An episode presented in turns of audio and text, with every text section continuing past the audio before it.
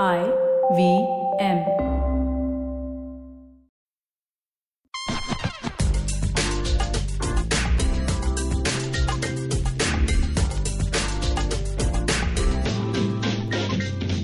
You're listening to Wordy Wordpecker Extraordinary Stories of Ordinary Words with Rachel Lopez.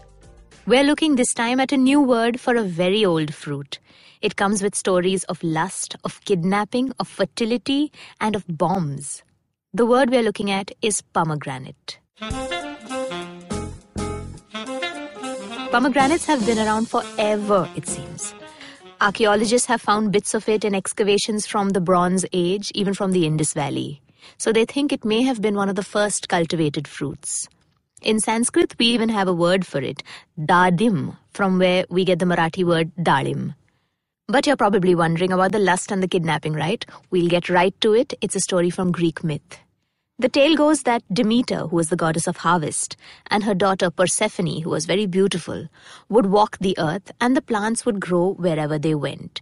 Everything grew year round, people wanted for nothing, things were pretty good.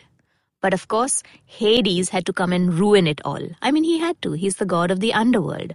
So he takes one look at Persephone and thinks, hello, baby, and thinks she would make a really nice wife for him. And because he's the god of the underworld, he decides not to woo her, but to steal her away, to kidnap her. And off he goes with Persephone. All sorts of hell breaks loose now, because Demeter is like, Where's my daughter? And she's really unhappy, and she is not walking the earth, and plants are not growing, and people are starving. It's terrible. She eventually figures out what's happened, and she rushes to the underworld on a rescue mission, okay? It is on. And meanwhile, Persephone is miserable. She can't stand this guy. I mean, wouldn't you? He's the god of the underworld. And she won't eat. She's wasting away. She's like dying. And then one day she decides, I'm just going to eat a bit of these pomegranate seeds that Hades has left for me. I'm so, so, so hungry. And she's halfway through the snack, okay? When Demeter arrives. Let's go, she says. But Hades is like, uh uh uh, not so fast. He's written the rules of the underworld, and the rules say that if you eat there, you are basically part of the underworld and you live there forever. This is quite a pickle now. They finally have to go to Zeus, the king of the gods, for help. And Zeus is in a fix. He's like, okay, on one hand, she has broken the rules. On the other hand, people are starving. What are we going to do? So he comes up with a solution. He says, hey, Persephone, you ate only half the snack. That means you are only half the underworld.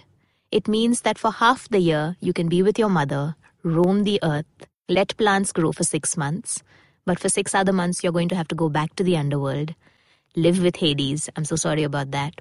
And that's how it's going to be.